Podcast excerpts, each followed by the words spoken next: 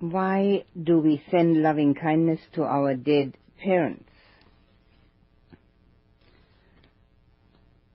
Our parents are our closest connection in this life. And many people don't seem to be able to have that relationship in order before the parents die. So the only thing to do is to get it in order after they die. The uh, loving kindness that we send to our parents is in order to clear out any obstacles that we have in the heart. So That we actually have that feeling of connectedness, togetherness, lovingness, gratitude, friendship for our parents so that we don't have any kind of misgivings or ill will left over. Whether they actually are able to experience any of those feelings, that's a mute question. It's for our own purification. And the more we can purify, the easier it is for us to have loving feelings for everyone eventually. So if our parents are no longer alive, we have to use what is available. If they're still alive, of course, it's even better. Because then we can not only do it in a meditation, but we can actually manifest it when we see them, when we talk to them, make an attempt and an effort to show them that we are appreciating all the things they did for us, particularly when we were too small and incapable of doing anything for ourselves. So if they're still alive, that's even better to show that. But if not, that's the only thing we can do.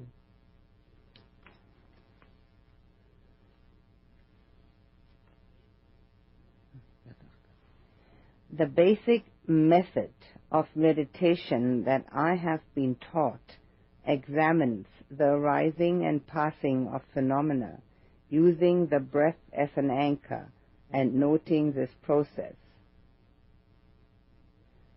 It would appear to be a more active method than yours.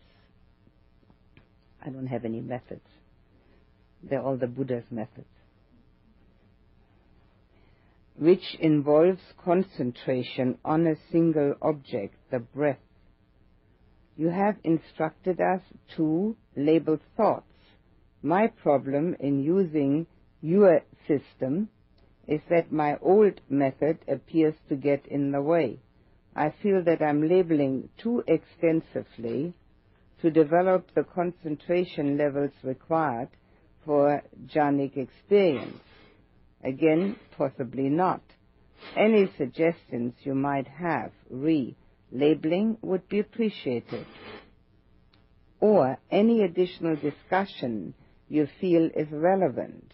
I feel that this confusion on my part is denying me the full benefits of your method. Well, I've said already, I don't have any methods. Huh? All, all the Buddha's methods. So yes, it's uh, very important to have clarity on that point.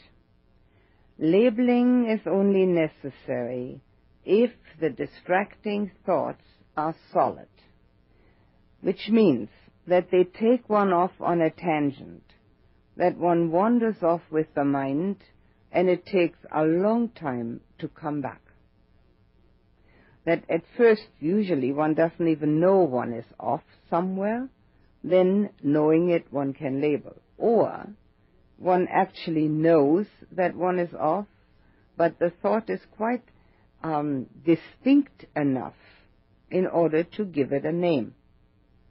Only then labeling is necessary. If we have what we call neighborhood concentration, which means that we have the feeling we're on the breath, and at the same time there are some wispy thoughts in the background. Labeling is a distraction, and we should not no longer do it. At that moment, we need a little more determination and willpower to let the mind and the breath become one.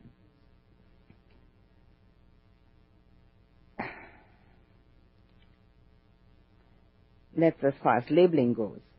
But now, the problem that is addressed here is that the old method gets in the way.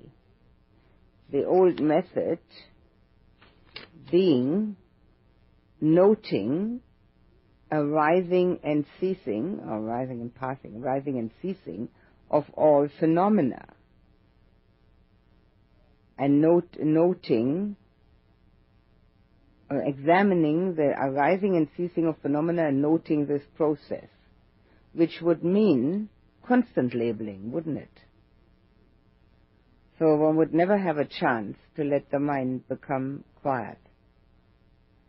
So this constant labeling, which is also mentioned here, I feel that I'm labeling too extensively to develop the concentration levels required for jhanic experience.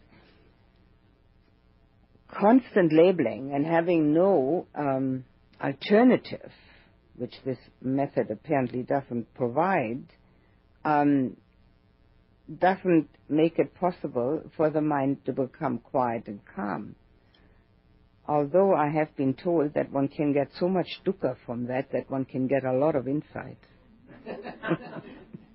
Several people have mentioned that. So uh, that's quite possible. That the dukkha which comes from that really brings a lot of insight. But it isn't actually the way that the Buddha taught, if you remember what this sutta says and it isn't the only sutta. And also what is said about right concentration, samma samadhi. Again, it's the same thing. So, um, yes, if the old method gets in the way, what to do? That's, of course, um, understandable if one has practiced for quite some time in a particular way, that the habit of it keeps coming up all the time.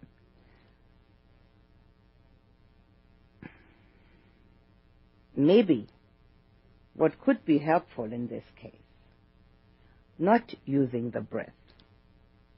Because having used the breath as an anchor, it says, and then watching the arising and passing away of phenomena, so noting this process, is breath and labeling, constant labeling.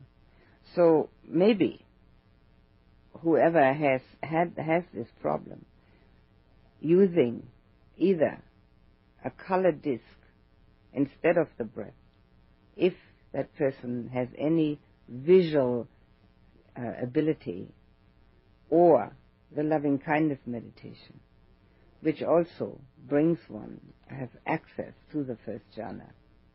So maybe letting go of the breath for a trial and just forgetting it.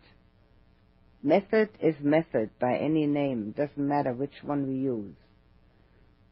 And if none of these, then maybe the sweeping will help.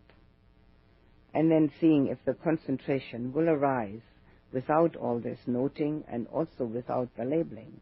In the loving kindness meditation, there is a great chance for concentration without labeling because the mind is a little busy. It has something to address anyway of people and feelings. So possibly if that works,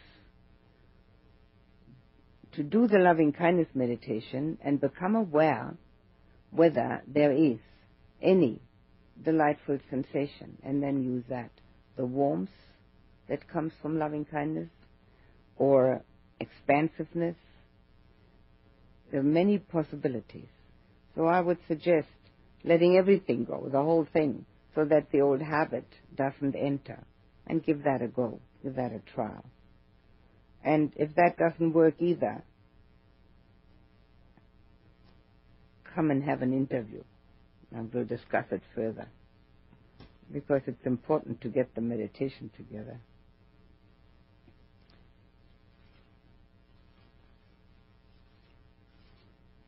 Can there sometimes be a lot of eye movement, optical eyes, not the self, along with the sensations in first jhana?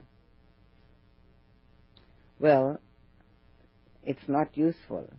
It's not conducive to calm. In fact, if one does it too long, it starts hurting. It's um, probably a um, result of being excited about it.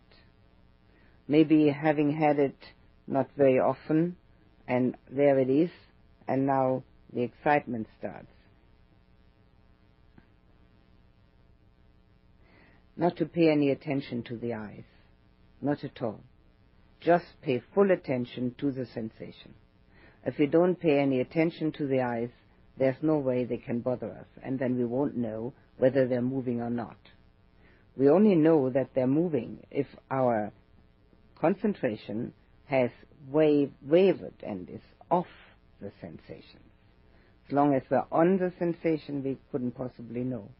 So if the mind has a tendency to revert back to that eye movement, take it off, back to the sensation, and then there's no problem.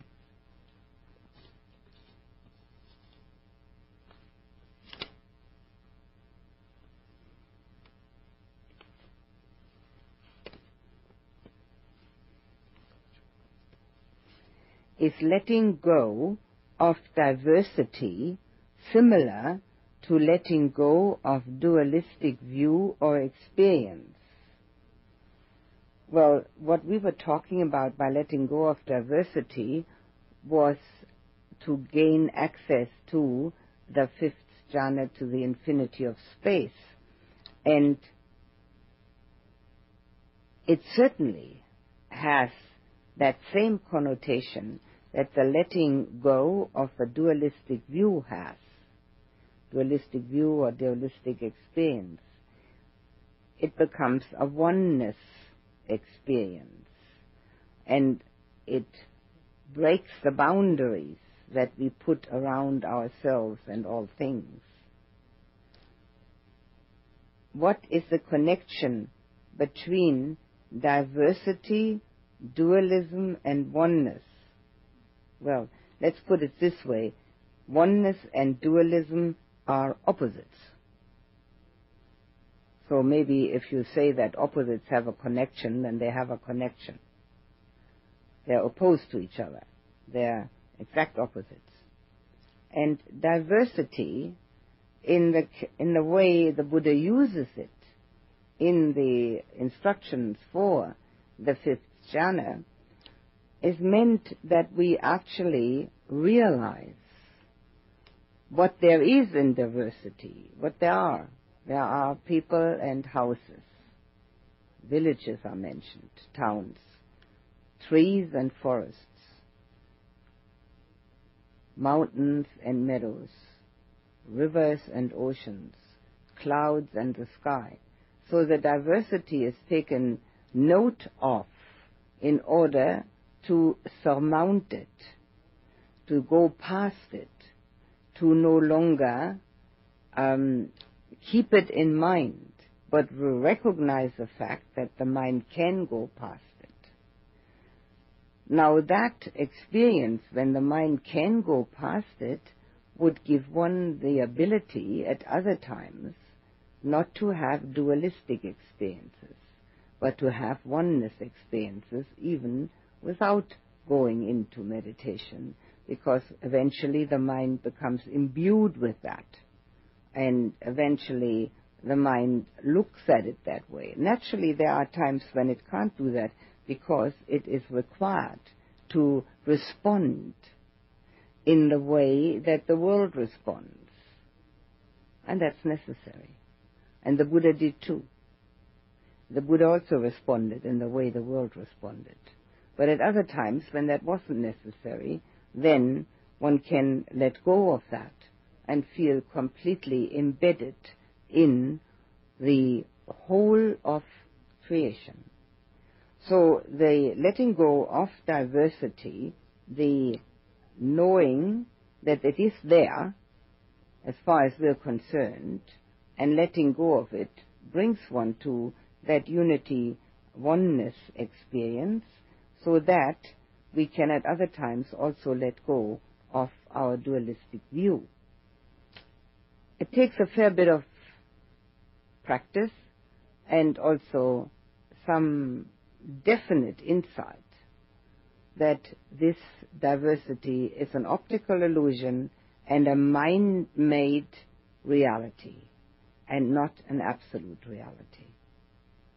So when that has arisen, that insight, it becomes much easier.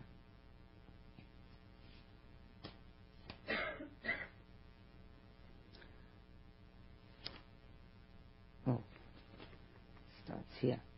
Last week I described an experience in which I came close to the edge of the precipice of letting go of ego.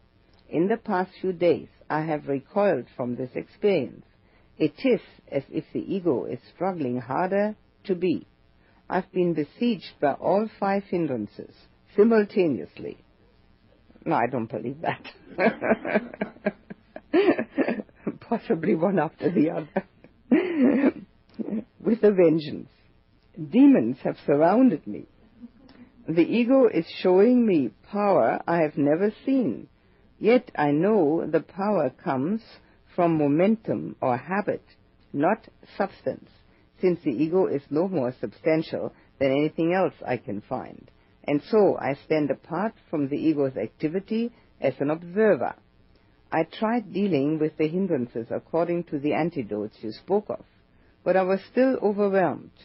I then looked to the six roots, and when reflection on the three wholesome roots, sorry, when reflecting on the three wholesome roots, the battle quieted.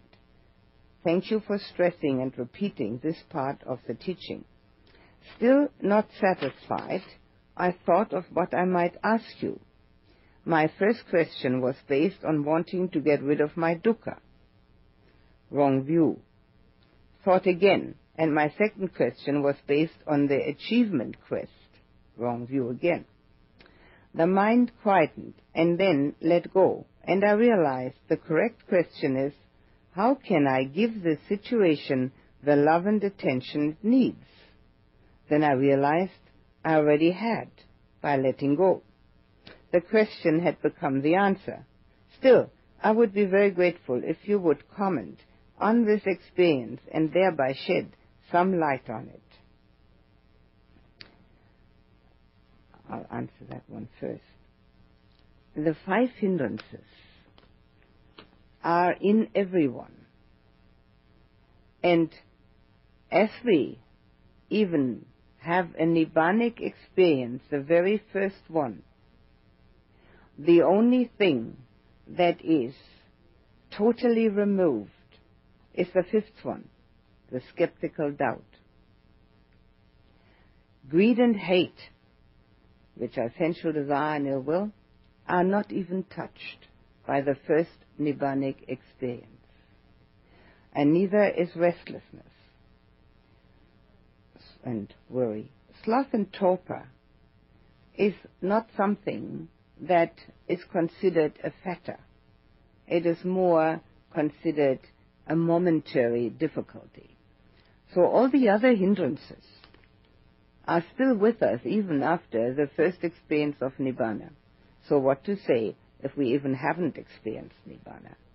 And also, I would like to point out that if we realize those hindrances within ourselves, and that's a very good thing to do, and realize that not even the first Nibbanic experience changes any of that except the skeptical doubt, we will no longer ever again wander about the idiosyncrasies and absurdities that happen in humanity. The five hindrances make them happen. Everybody's got them. So then, since we all have them, in the hurry and flurry of daily life, people are very often not at all aware that they've got them. And when something raises its head, which isn't quite so, one is very often inclined to blame an outside trigger. Some person did something. Some person said something. Some person looked at me in the wrong way. Some person didn't answer my question properly. And then, of course, the hindrance of ill will arises, and we think it's totally justified. Then at that time, of course, we should remember our little jack in the box. We should really remember that and not forget that he really likes to come out as quickly and as often as possible. So, in the hurry and flurry of everyday life, while the five hindrances are within us, we are often not aware that they make us act in these peculiar ways. Peculiar meaning that they make us act in ways which are undoubtedly going to produce unhappiness. There's no doubt about it. We know it already before we start. We, we know that this is going to bring unhappiness, and yet we do it. Five hindrances. Now, we sit here two weeks already. All is nice and quiet. Meditation is going on. And then one knows that one has the five hindrances, which in the outside world, in our daily life, we have them just as much. But we can't really see it that clearly because there's always something happening. If we're talking or we're going out or somebody's coming or we are actually responding to one of the five hindrances, mostly greed or hate. Here, when we start responding to one of them, we feel it very strongly. And all of a sudden, the mind says, Goodness, I've got all five hindrances. And they haven't um, increased at all.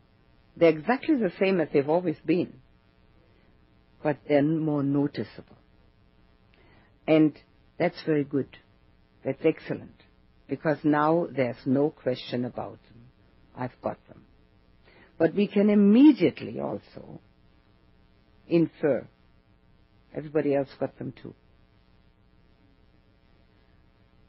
The non-returner, the third experience of Nibbana, is the first one that gets rid of greed and hate, which is one step before full enlightenment.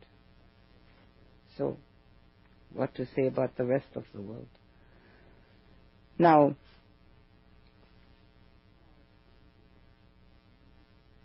the ego can be likened to the five hindrances. They're actually synonymous because that's what ego does. It has those five hindrances and we call it ego. So it's the same thing. And and being an observer of these activities that the ego is having, as is said here, is also very good. Because when we are an observer, the whole thing breaks apart. We don't have to continue. The observer is no longer the doer or the thinker. So it dissolves.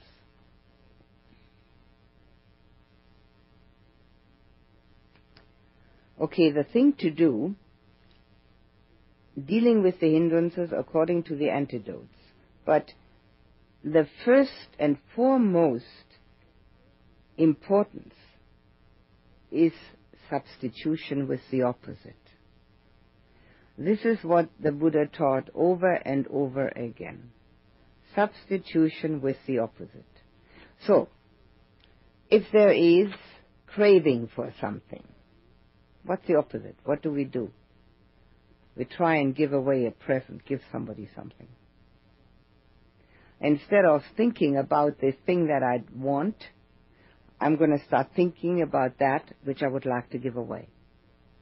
It takes immediately the whole thing onto a different level. Now that's exactly what is said here on looking at the three wholesome roots. When there's hate, we substitute with, if love isn't possible, compassion or an understanding, an acceptance, whatever it may be.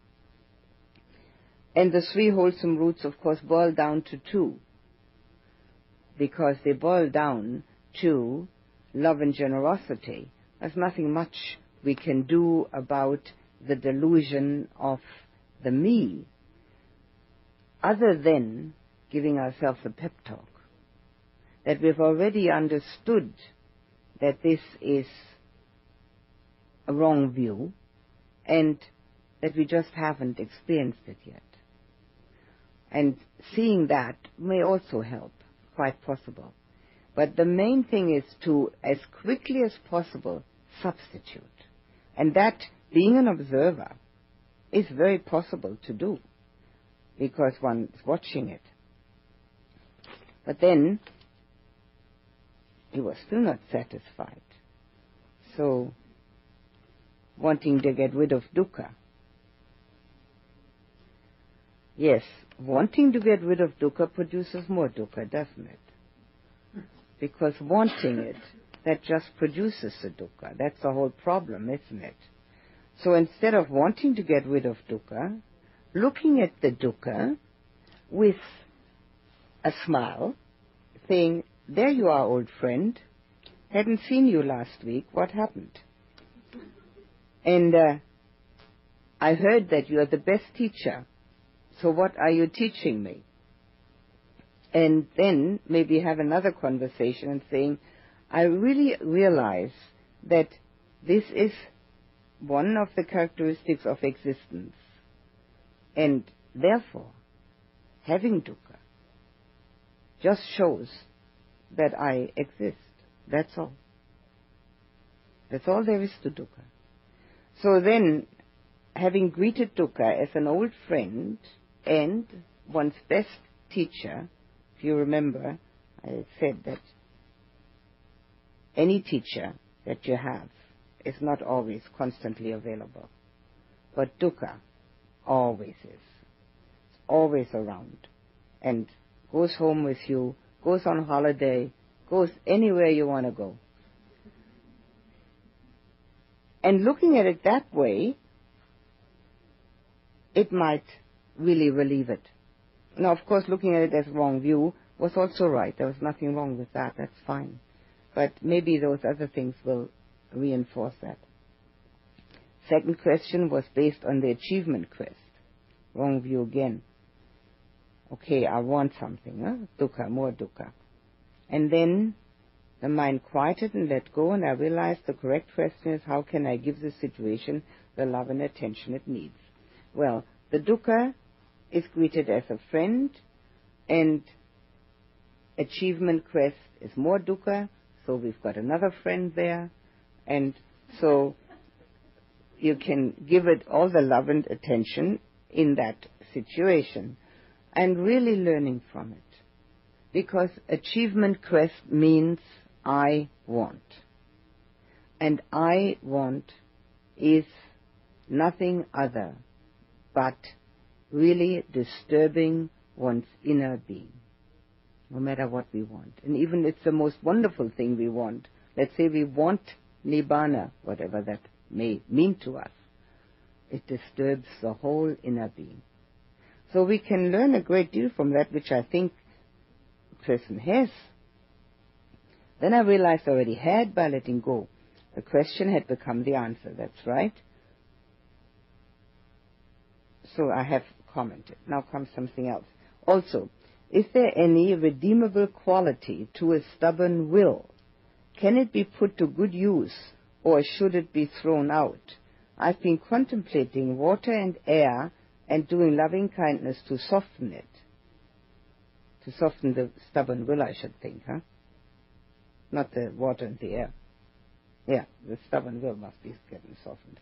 Okay, a stubborn, stubborn will can be very useful. If we call it willpower. And that can be stubbornness, but stubbornness on a different level. Stubbornness is usually considered to be the way that we do not allow new things to enter into us. We're stubbornly hanging on to our own views and opinions, and nothing new can enter. Well, that's stubbornness on the negative side. Obviously, that doesn't work here, because everything we're supposed to know and do is new. But if we have a stubborn will and do not use it to hang on to everything that we've always known and done, and also reinforcing personal opinion, which obviously hasn't been done here because it was seen quite clearly that there was wrong view, then the strength of the will power which is being used can take one a long way. It's uh, something that brings power to one's effort. So it's very useful as long as it isn't something that makes us stick to the old things. And that's stubbornness. But when it's willpower, it's extremely useful. So, to soften it, I think it probably has something to do with the fact that um, the writer of this recoiled from the experience of letting go of the ego. And the stubbornness arose that I really don't want to let go of the ego. That's fine. We usually say to that, that if we're standing under an apple tree and we'd really like to eat one of those apples, and they're quite stuck on the tree and not even ripe, it's totally useless to say, Dear apple tree, please ripen the apple and let it fall because I want to eat it. totally useless. But when it's ready and it's ripe and it falls, it's no use saying, look, I don't want any apples right now. Just keep it. It falls off anyway. So when the mind is ripe and mature, it will go over that edge and having seen that precipice may actually help to have a new attempt at it. And every time it doesn't work, it doesn't matter. It's the apple just isn't ripe. It doesn't matter at all. And there's nothing to worry about the five hindrances. Everybody's got them. And seeing them is great. It's the best thing one can do. And inferring what it means for humanity. And having compassion for oneself. Compassion for the difficulty of being a human being and thereby learning the compassion for everybody else. Because everybody's got that problem of the five hindrances. Whether they know it or not makes no difference. Some people might not even know that they've got them, or they might think they've got one of them. But everybody's got them. So the compassion is another helpmate to make one feel more at ease when one sees what's the makeup of a human being. A makeup of a human being with the ego intact. That's what the makeup is. And so, when the mind is ready, it's able to let go. And until then, it doesn't really want to. So it's not useful to push against that recoiling from letting go of the ego. It's much more useful to investigate.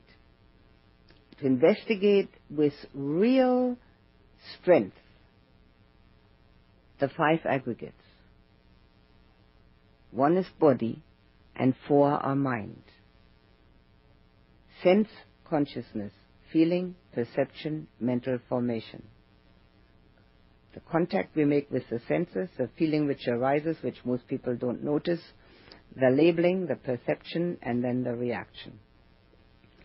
And body might already be a past matter. Maybe that's already clear. That I'm not the body, and neither is the body mine. Or, if not, investigate. But the four parts of mind, where that person sits that's recoiling, the person sits that has the hindrances, where the person sits that has wrong view and understands that it has that there is wrong view, all that is the most important thing to investigate. And as we investigate that, one of the things that I have said and which I like to repeat because it's important and may be helpful is to know the experience. We all have one experience after another. But where is the experiencer? Except that we are thinking him or her up. So that kind of investigation brings the mind to a moment of truth. Eventually. Maybe not today and tomorrow, but it brings the mind to a moment of truth where the mind says, yes, of course. And then one can let go. When the mind not only says, of course, because it's understood, but because it's felt. There is nobody that's experiencing anything. It's all mind made. All we have are the experiences. Now, we can try that out, we can do that as a contemplation, and we have to do it many times. It doesn't work immediately. So one of the things which is also important here is compassion for oneself.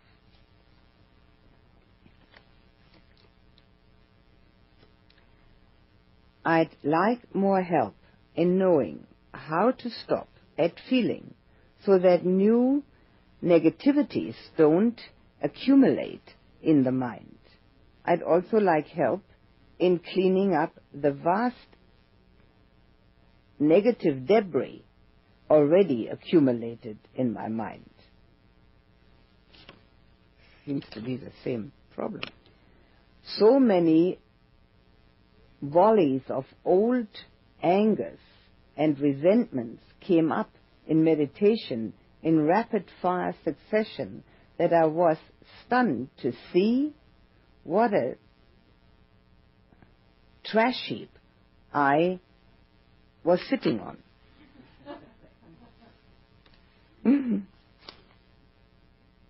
yes, that's very good. It's a very good experience. It's excellent. It's the five hindrances that we're sitting on, or that are sitting in us, or whatever we'd like to say about it. So, help in knowing how to stop at feeling so that new negativities don't accumulate in the mind. No, that's not the way to do that. Um, that's an extra special kind of um, exercise, so to say. But what we first need to do is that when the reaction is known to be negative, to immediately find the opposite. And find it not superficially saying, oh yes, I remember I'm not supposed to hate, so I better love. That doesn't work. But to find the opposite in the object or subject that we are hating or having greed for. So we need to find the opposite there. Now let's say it's a person. Most of the time we have problems with persons. It's our most, uh, most common uh, problems. So if it's a person and the negative emotion arises towards a person, seeing in the person the same dukkha that oneself has, and having been able to give oneself compassion, being able to give it to that person. It's one of the easiest ways of being able to have a positive reaction to whoever comes around. Everybody's got dukkha. Whether they smile or not makes no difference. or whether they know that they have dukkha, or whether they actually mention it, it makes no difference. Everybody's got dukkha. Just think of the body. How can anybody get away without dukkha having this kind of body? It's not possible.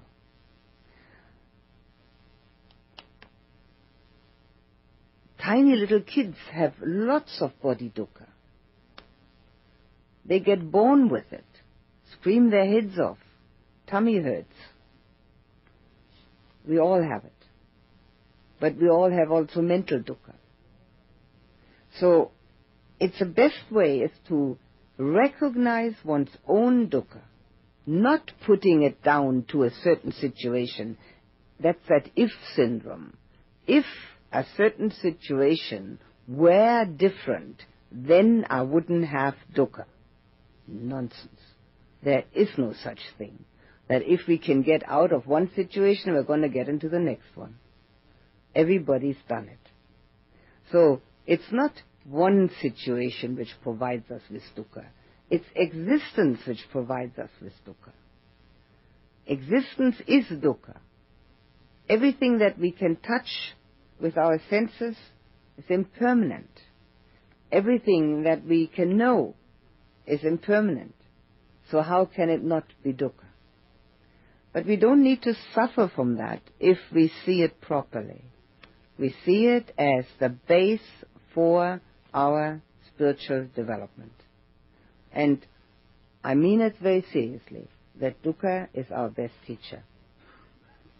So seeing one's own dukkha and not having that if syndrome, if only I could change this one thing and that person wouldn't stand in my way, I'd be alright. Nothing like it. Then the compassion for oneself will make it possible to have compassion for everyone. They're all, everyone has it. Everyone is like that. And even though some people might have lots of money, might have uh, uh, fame, might have um, knowledge, there is nobody without dukkha. And then sometimes people wonder why some famous people, particularly after they're dead, there's uh, quite a lot of things written about them which are by no means favorable. Well, they have just as much dukkha as we do. And they try to get out of that dukkha in the same absurd way that we do. So all these things, these um, gossip columns and all the rest of it, they're all about dukkha. That's all. So compassion. Um, to stop at feeling at feeling the unpleasantness. Yeah, the negativities would be coming because of the unpleasantness. It's very helpful to recognize that the sense contact has brought about a feeling and has brought about an unpleasant feeling and therefore the negative reaction arises. It's uh, very good to find that out. But in order to first smooth the way for practice, substitute with compassion. Because as long as that way isn't smooth, it's not possible to just stop at feeling. The mind gets too easily agitated. So then, having done that, we can try and see, without reaction, is it possible to know the unpleasant feeling and not label and not react? Not suppressing just knowing the unpleasant feeling. It's quite difficult actually, and one does need a calm and collected mind for it. So a substitution in the first place. Now, cleaning up the vast amount of negative debris already accumulated in the mind. Cleaning up the vast amount of debris accumulated in the mind the sweeping is designed for that. Because one has to let go. So it's very important to do that. If this is the case, as written here, several times a day. Not just once, but several times a day. letting go again and again and again. Now, cleaning up that which has accumulated. What it does to us, this accumulation, is that we have constant access to the negativity because it's sort of habit ridden the mind. And since it's been in there a long time probably, and to what says here, a great amount, it's always coming to the fore. So all we can do is substitute over and over and over. And having done that many a time, then the positive might take pride of place, or at least have as much room in the mind as a negative. So it's a substitution over and over again. If we do that, then the positive aspects of our reaction will be also easily accessible. And as they become easily and here, the other thing that is said here, that so many volleys of old anger and resentment came up in meditation in rapid fire succession that I was stunned to see what a trash heap I'm sitting on, I was sitting on. Again, it's the same thing. In daily life, we either find uh, the trigger and blame that for our negativity. It must be due to the boss, to the partner, it must be due to the situation, to the weather, to whatever we pick out. But here, we can't do that. We're looking inside of ourselves. And there we have also a quietness where all this stuff can come up. And seeing it come up is excellent. Not only for knowing that we have the hindrances, but also for bringing up the um, urgency to practice. Having seen what comes up in oneself, one can take it for granted that this is there all the time. We haven't added to it while we've been here. On the contrary, if anything, we have diminished it a bit through the loving kindness meditation, through our efforts in concentration. If we've done anything at all, we have diminished the hindrances a bit.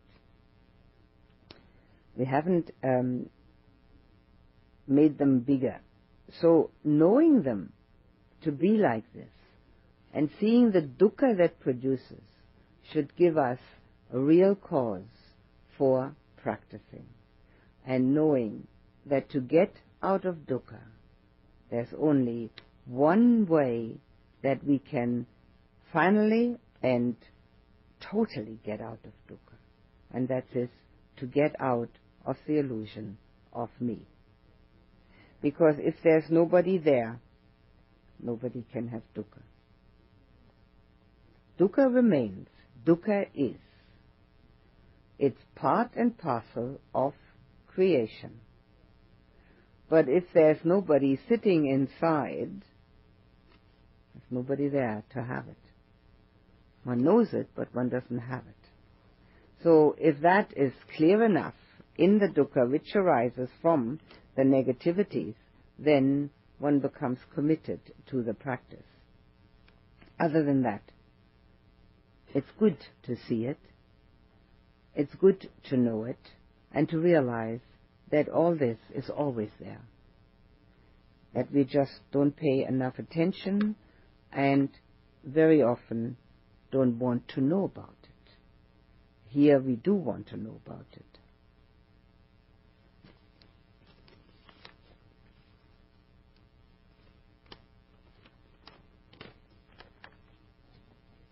I'm trying to become more aware of and develop the qualities the Buddha talks about in the loving kindness discourse. I know it's important not to pretend to oneself or suppress unpleasant parts, but is it all right to behave one way and feel another?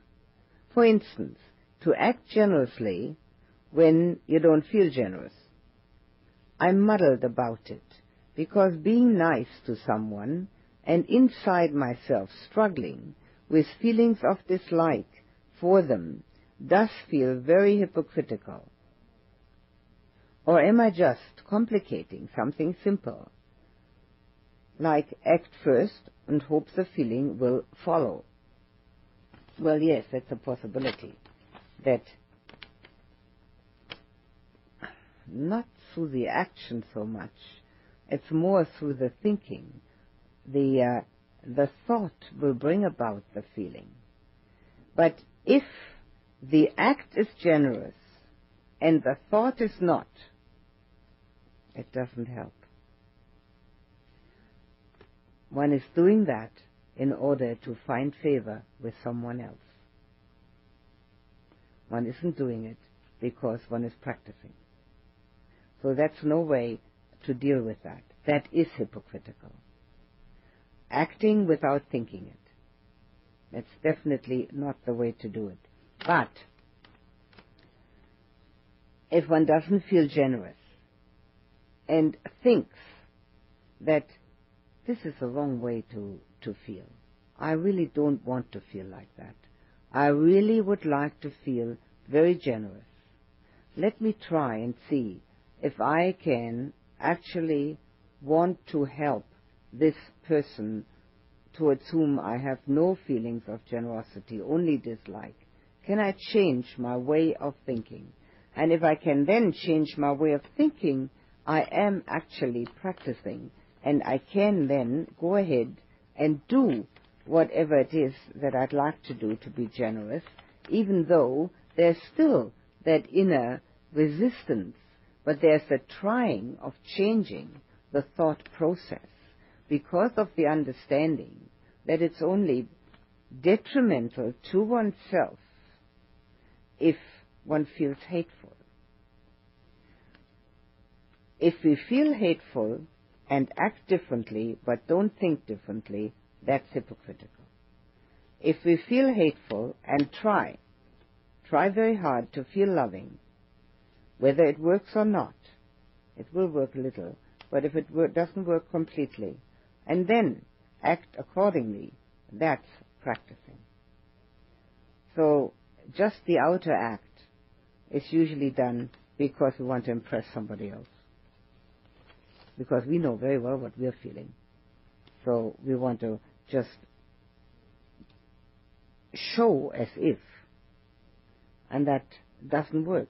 Because actually what happens from that, or what could happen, doesn't have to, but could happen from that, that we dislike even more. Because we're being pushed into a corner, into a situation which we don't want. So we might dislike even more. We have to change the thinking process in order to change the emotional process. And that's our practice. Um, this evening I'm going to start with a very interesting question namely one I can't answer. I'll read it to you. In introductory Tibetan books, I came across the five Buddha families in Tantra practice, giving rise to 1. Mirror-like wisdom, 2. Wisdom of all-encompassing space, 3. All-enriching wisdom, 4. Discriminating awareness wisdom, and five, all accomplishing wisdom. Could you elaborate these wisdoms with examples? Wisdom of all encompassing space seems to be related to fifth, sixth jhanas. The rest I'm not clear at all. Well, neither am I. I've never heard of them. In the Pali Canon, which we use in the Theravada tradition, there has never been any mention of such five wisdoms. If it is important to find out what it means, all I can suggest is if the book is available here, to bring me the book. And if I read the chapter, maybe I'll get an idea what it all refers to. Uh, it probably refers to something that we might use, but call something entirely different. We don't have five wisdoms. We've got one, but not five. So I have no idea. I have nothing I can say other than that. So if it's important, we can, I'll have a look at the book. This morning, this seems to be a bad day for questions.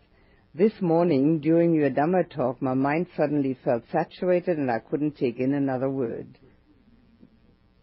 Actually, it was a very unpleasant feeling, and it still lingers in my head, so I'm finding it quite impossible to think about or practice anything. Actually, I'd like to swim in the ocean or sunbathe or go for a long drive in my car. Well, that's not unusual. I'm not going to ask who else.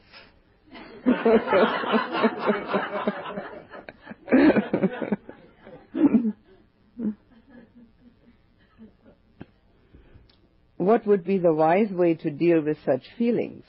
I suppose they come from having been trying too hard, but they took me by surprise and I'd like to get rid of them as soon as possible. The answer lies in the last part of, this, of the question. I'd like to get rid of unpleasant feelings as soon as possible. the quicker, the better. The way to deal with it is to look at the dukkha and to be fully conversant with it. This is dukkha, and it comes and catches me by surprise. I didn't expect it because yesterday I didn't have that kind of dukkha. And maybe last night I didn't. And maybe tomorrow I won't. But right now I've got it. So if I have dukkha, the best thing to do is to look at it and not suffer from it, but to accept it. This is the way it is at the moment. And it is only so because there is some sort of either craving or resistance in the mind. So it could help, and it would help, if it's possible, to find the resistance or the craving. Both are the same thing. And uh, one is just getting rid of, and the other one is trying to get. And if one can find that, then of course one can drop it. And then the dukkha goes away. And if one can't find it, then one will have to accept the fact that dukkha does come and that there is the usual reaction to it. I'd like to get rid of it. And uh, what can I do? I could go sunbathe, I could go swim in the ocean, I could go for a long drive in my car. How long will that take care of my dukkha? It certainly will look after dukkha for a little while, but uh, stay too long in the sun and you get new dukkha. and uh, swim in the ocean and get bitten by something and you've got new dukkha. Or maybe none of these things happen. You come back. And then, got to find a new way of getting out of dukkha. Moving away from dukkha is only the last resort. Sometimes one can't do anything else. The Buddha actually said that. There are such occasions when things become really dangerous that one has to move away from it. But it's a very last resort. And there's nothing dangerous here, really. So the thing to do is to really look at it and then see that dukkha does not just arise in major situations where there's really um, that touch upon one's life situation. Everybody knows that's dukkha. But dukkha arises in these small matters. Unpleasant feelings. That's dukkha.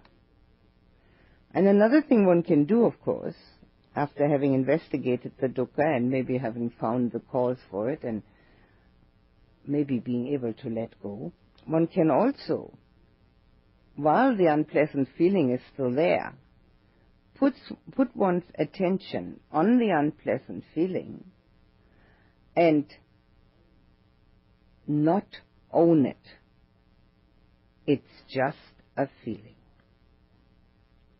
Now, that is not so difficult because we've had so many feelings already in this lifetime and we'll have so many more and maybe that will help us to understand that we don't have to own each one. And we don't have to react to each one.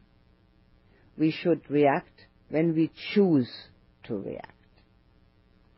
So this is a real dukkha situation which could give rise to a, quite a bit of insight if that is if that was if one uses it that way.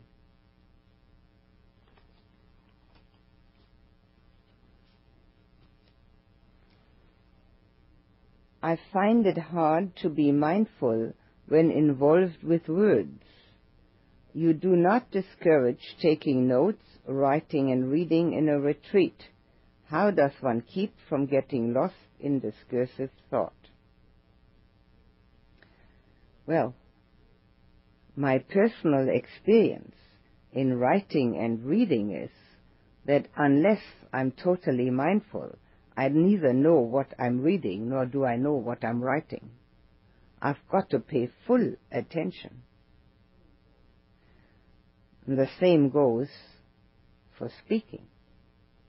I've got to pay full attention, total concentration, total mindfulness. I couldn't possibly write a note or take, a, take notes of what I'm hearing if I wasn't fully with it. That's mindfulness, being fully with it. When one is finished with taking the note or writing something down, seems to be something else again, when one is finished with that, the mindfulness can then again revert to mindfulness on the body. Reading should, of course, be confined to anything that concerns the things that we're doing here and not anything outside of that. But if one, for instance, reads a page and isn't totally mindful, one's got to start at the top of the page again and has no idea what's written there. One could never even tell another person what one has just read that's why so many people don't remember the titles and the authors of the books they've read. One's got to pay full attention. And taking notes of the things that one deems important is a very good memory bridge.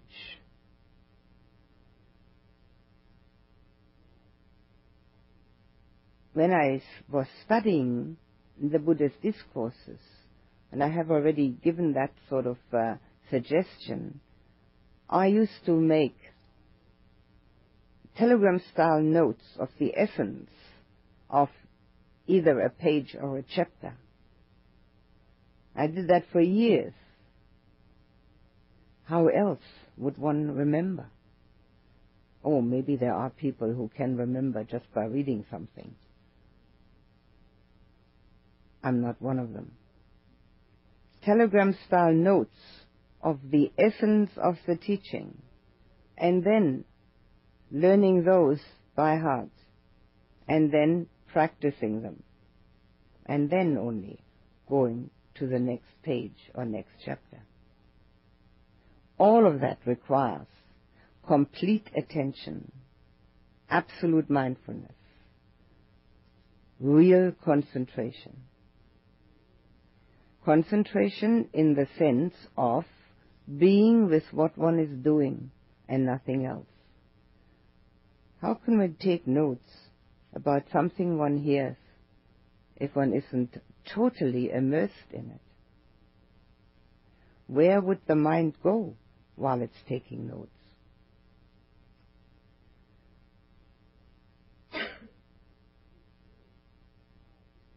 if words are difficult, one is probably far too much occupied with one's feelings. There has to be a balance, harmony between heart and mind. Both have to operate on a harmonious level. We've got both.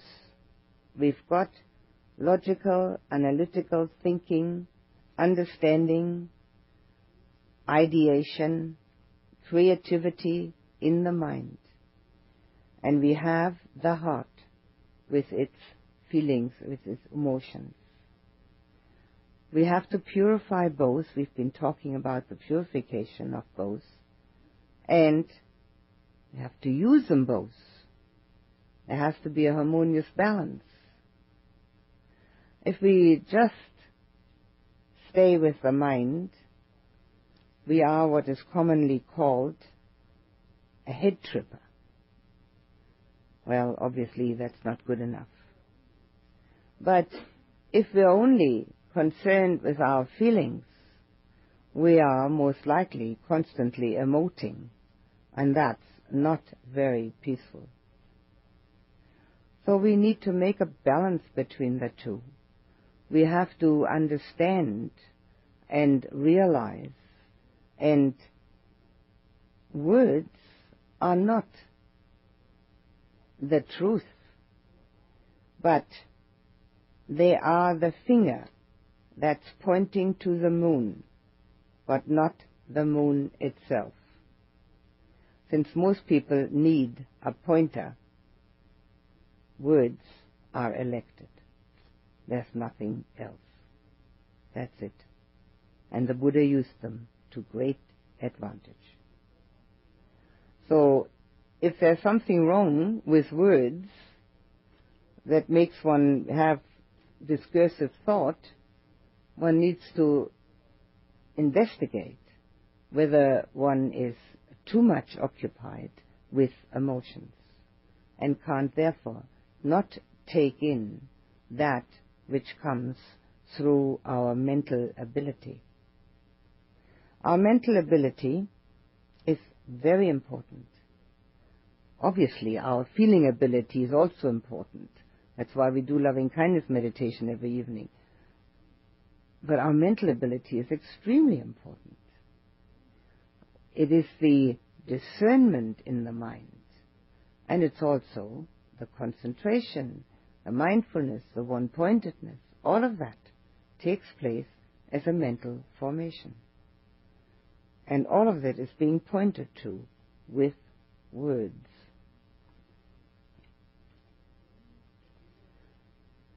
When the Buddha was sitting under the Bodhi tree, what meditation method did he use to become enlightened?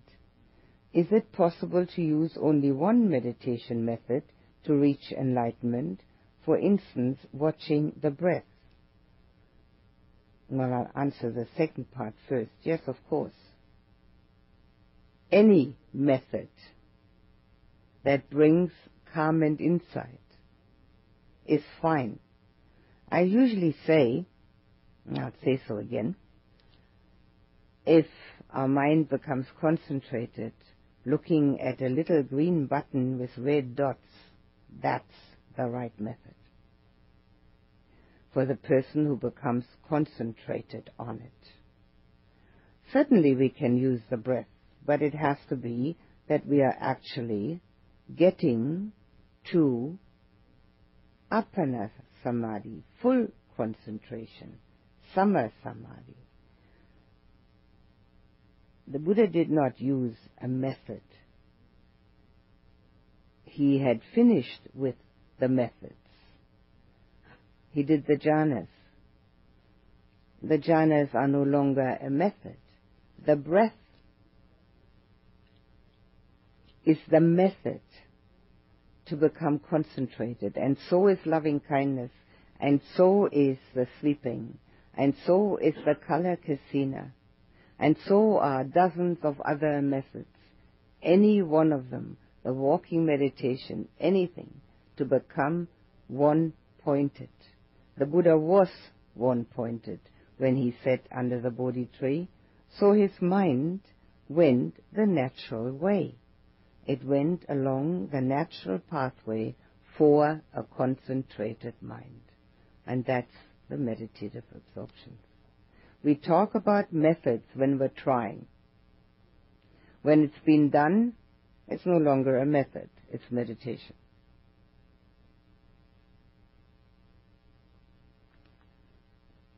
Is that quite clear? I hope so.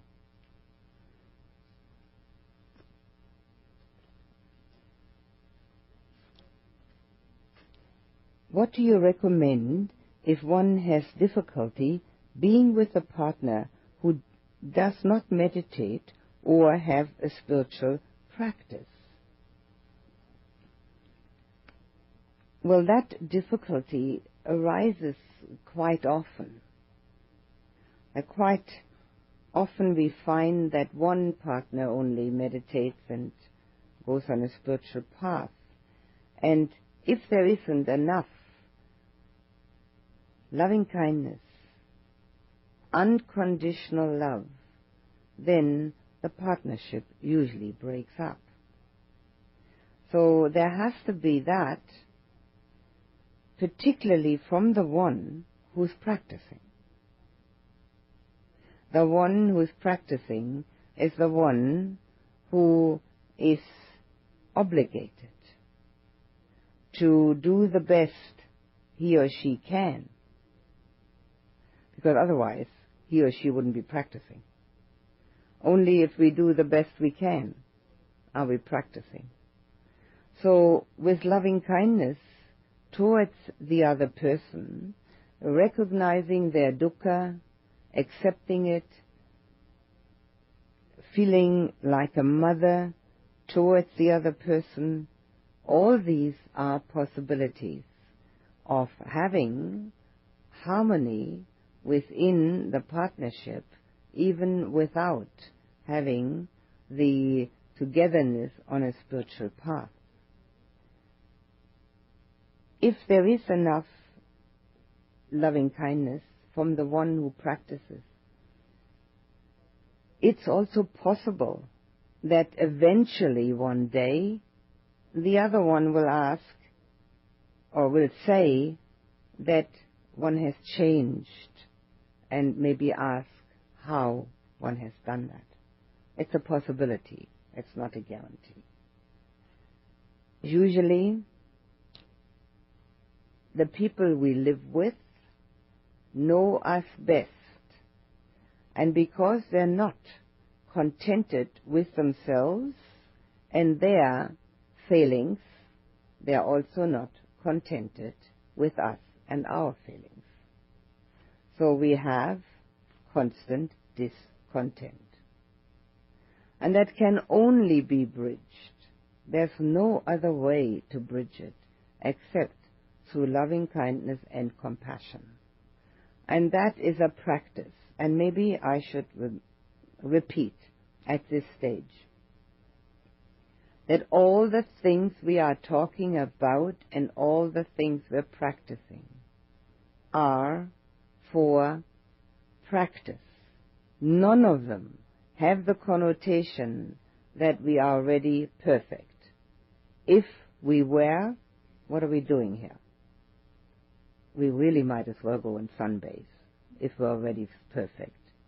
But seeing that we probably are, are quite aware of the fact that we're not, we mustn't expect that any of the practices that we do will turn out perfectly or that there's any requirement for perfection.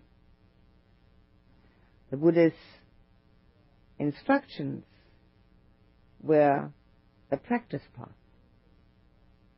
And he gave the instructions from beginning to end.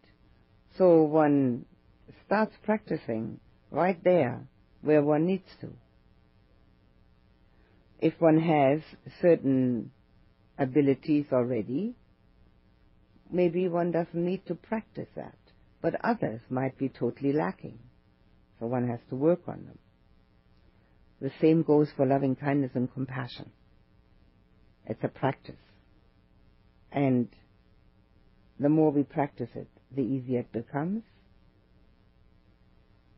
And we must never mistake the surface friendliness that we might do out of a desire to be liked for a real love.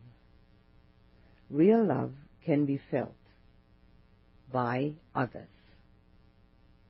Real lovingness is an ambience, it's an emanation, an emanation which everyone feels. Friendliness, politeness is very nice, but it must not be confused with lovingness. Friendliness and politeness are, on the one hand, our way of um, dealing with each other in an acceptable manner, but on the other hand, they are also ways and means to be appreciated.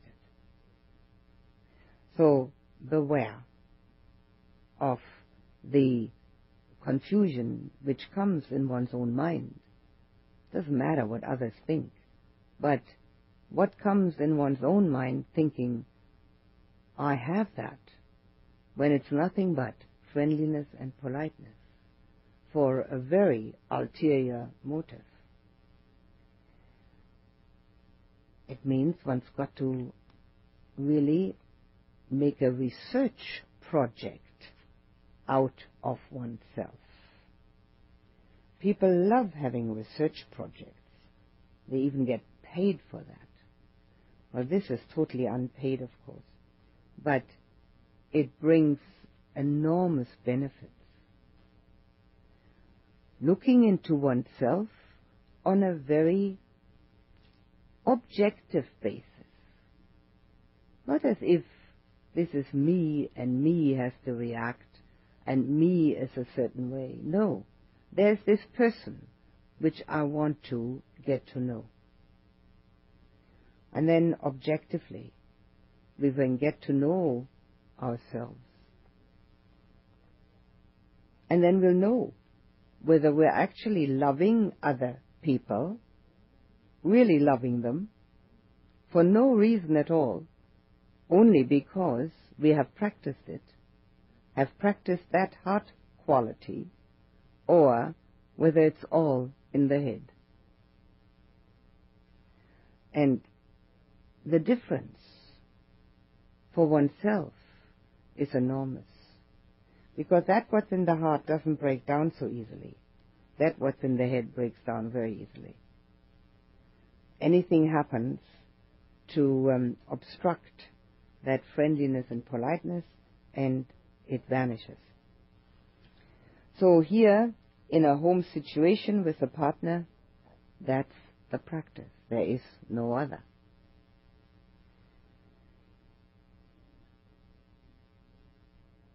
one of course also needs to know how much the, how great the difficulty is.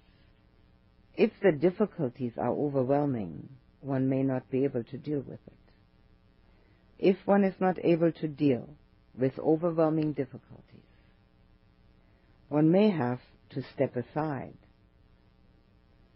and then admit that one wasn't mature enough yet to deal with that difficulty not blaming the other person for being so difficult that one couldn't possibly do anything else. That would be also another possibility as a last resort. It's certainly not one's first attempt.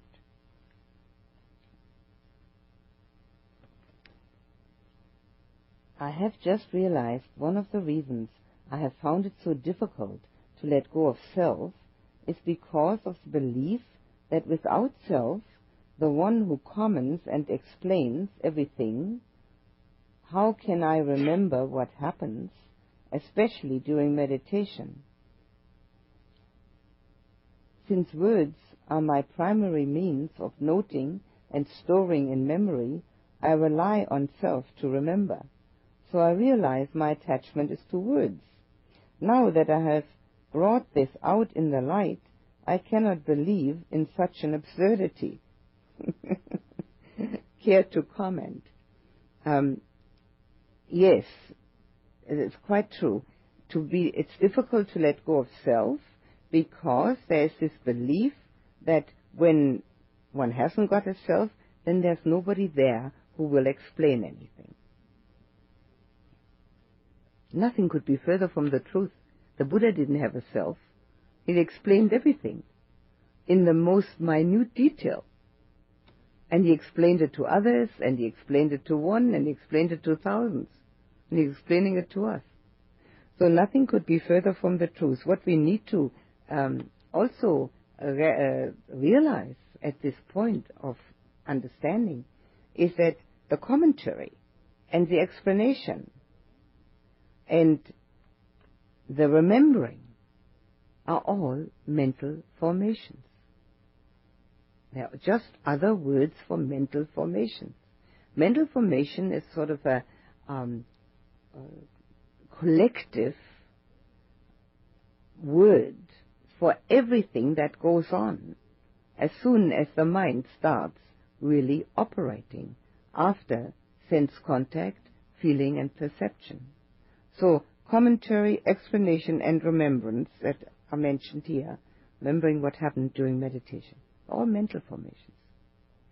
So, if we have found out or are interested in finding out whether the mental formations have a me sitting in it, and we find that it that they don't, then we know we can explain and comment and remember just as well without me. By the way, on the first step to Nibbana, if one actually um, accomplishes that letting go of self for that moment, it doesn't uh, eliminate self. What it does is it eliminates wrong view. We never again have the wrong view of ourselves. We cannot have it, but the feeling of self is still there. And we can just get back to the right view by putting our mind on it and remembering that we actually know. So it's perfectly alright to let go of self because everything else is going to keep on going.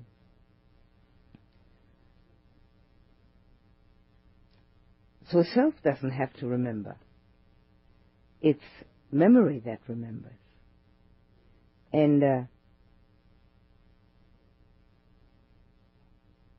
actually, what ha- the last sentence says, now that I've brought it out in the light, I cannot believe in such an absurdity. This is very much what happens when one has been able to let go for that one decisive moment called the path moment of that self um, illusion. Afterwards, not only is there relief, but there's also quite often laughter. Not because it's so funny. It isn't funny at all. But because one laughs about one's absurd attachment to something that was never there. So one has, it's not loud laughter, it's usually sort of a, a little bit of amusement, I should say. And the amusement is about this absurdity. And then, of course, it also creates a great deal of compassion, because one realizes that the whole world runs around with that absurdity hanging over their backs, pushing them and pressuring them, and making life terribly difficult.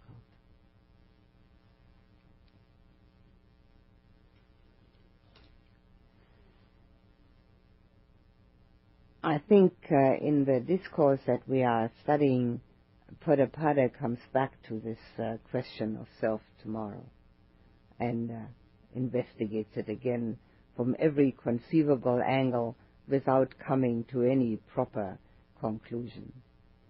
So uh, the Buddha again tries to tell him. So we'll see whether that's any help tomorrow.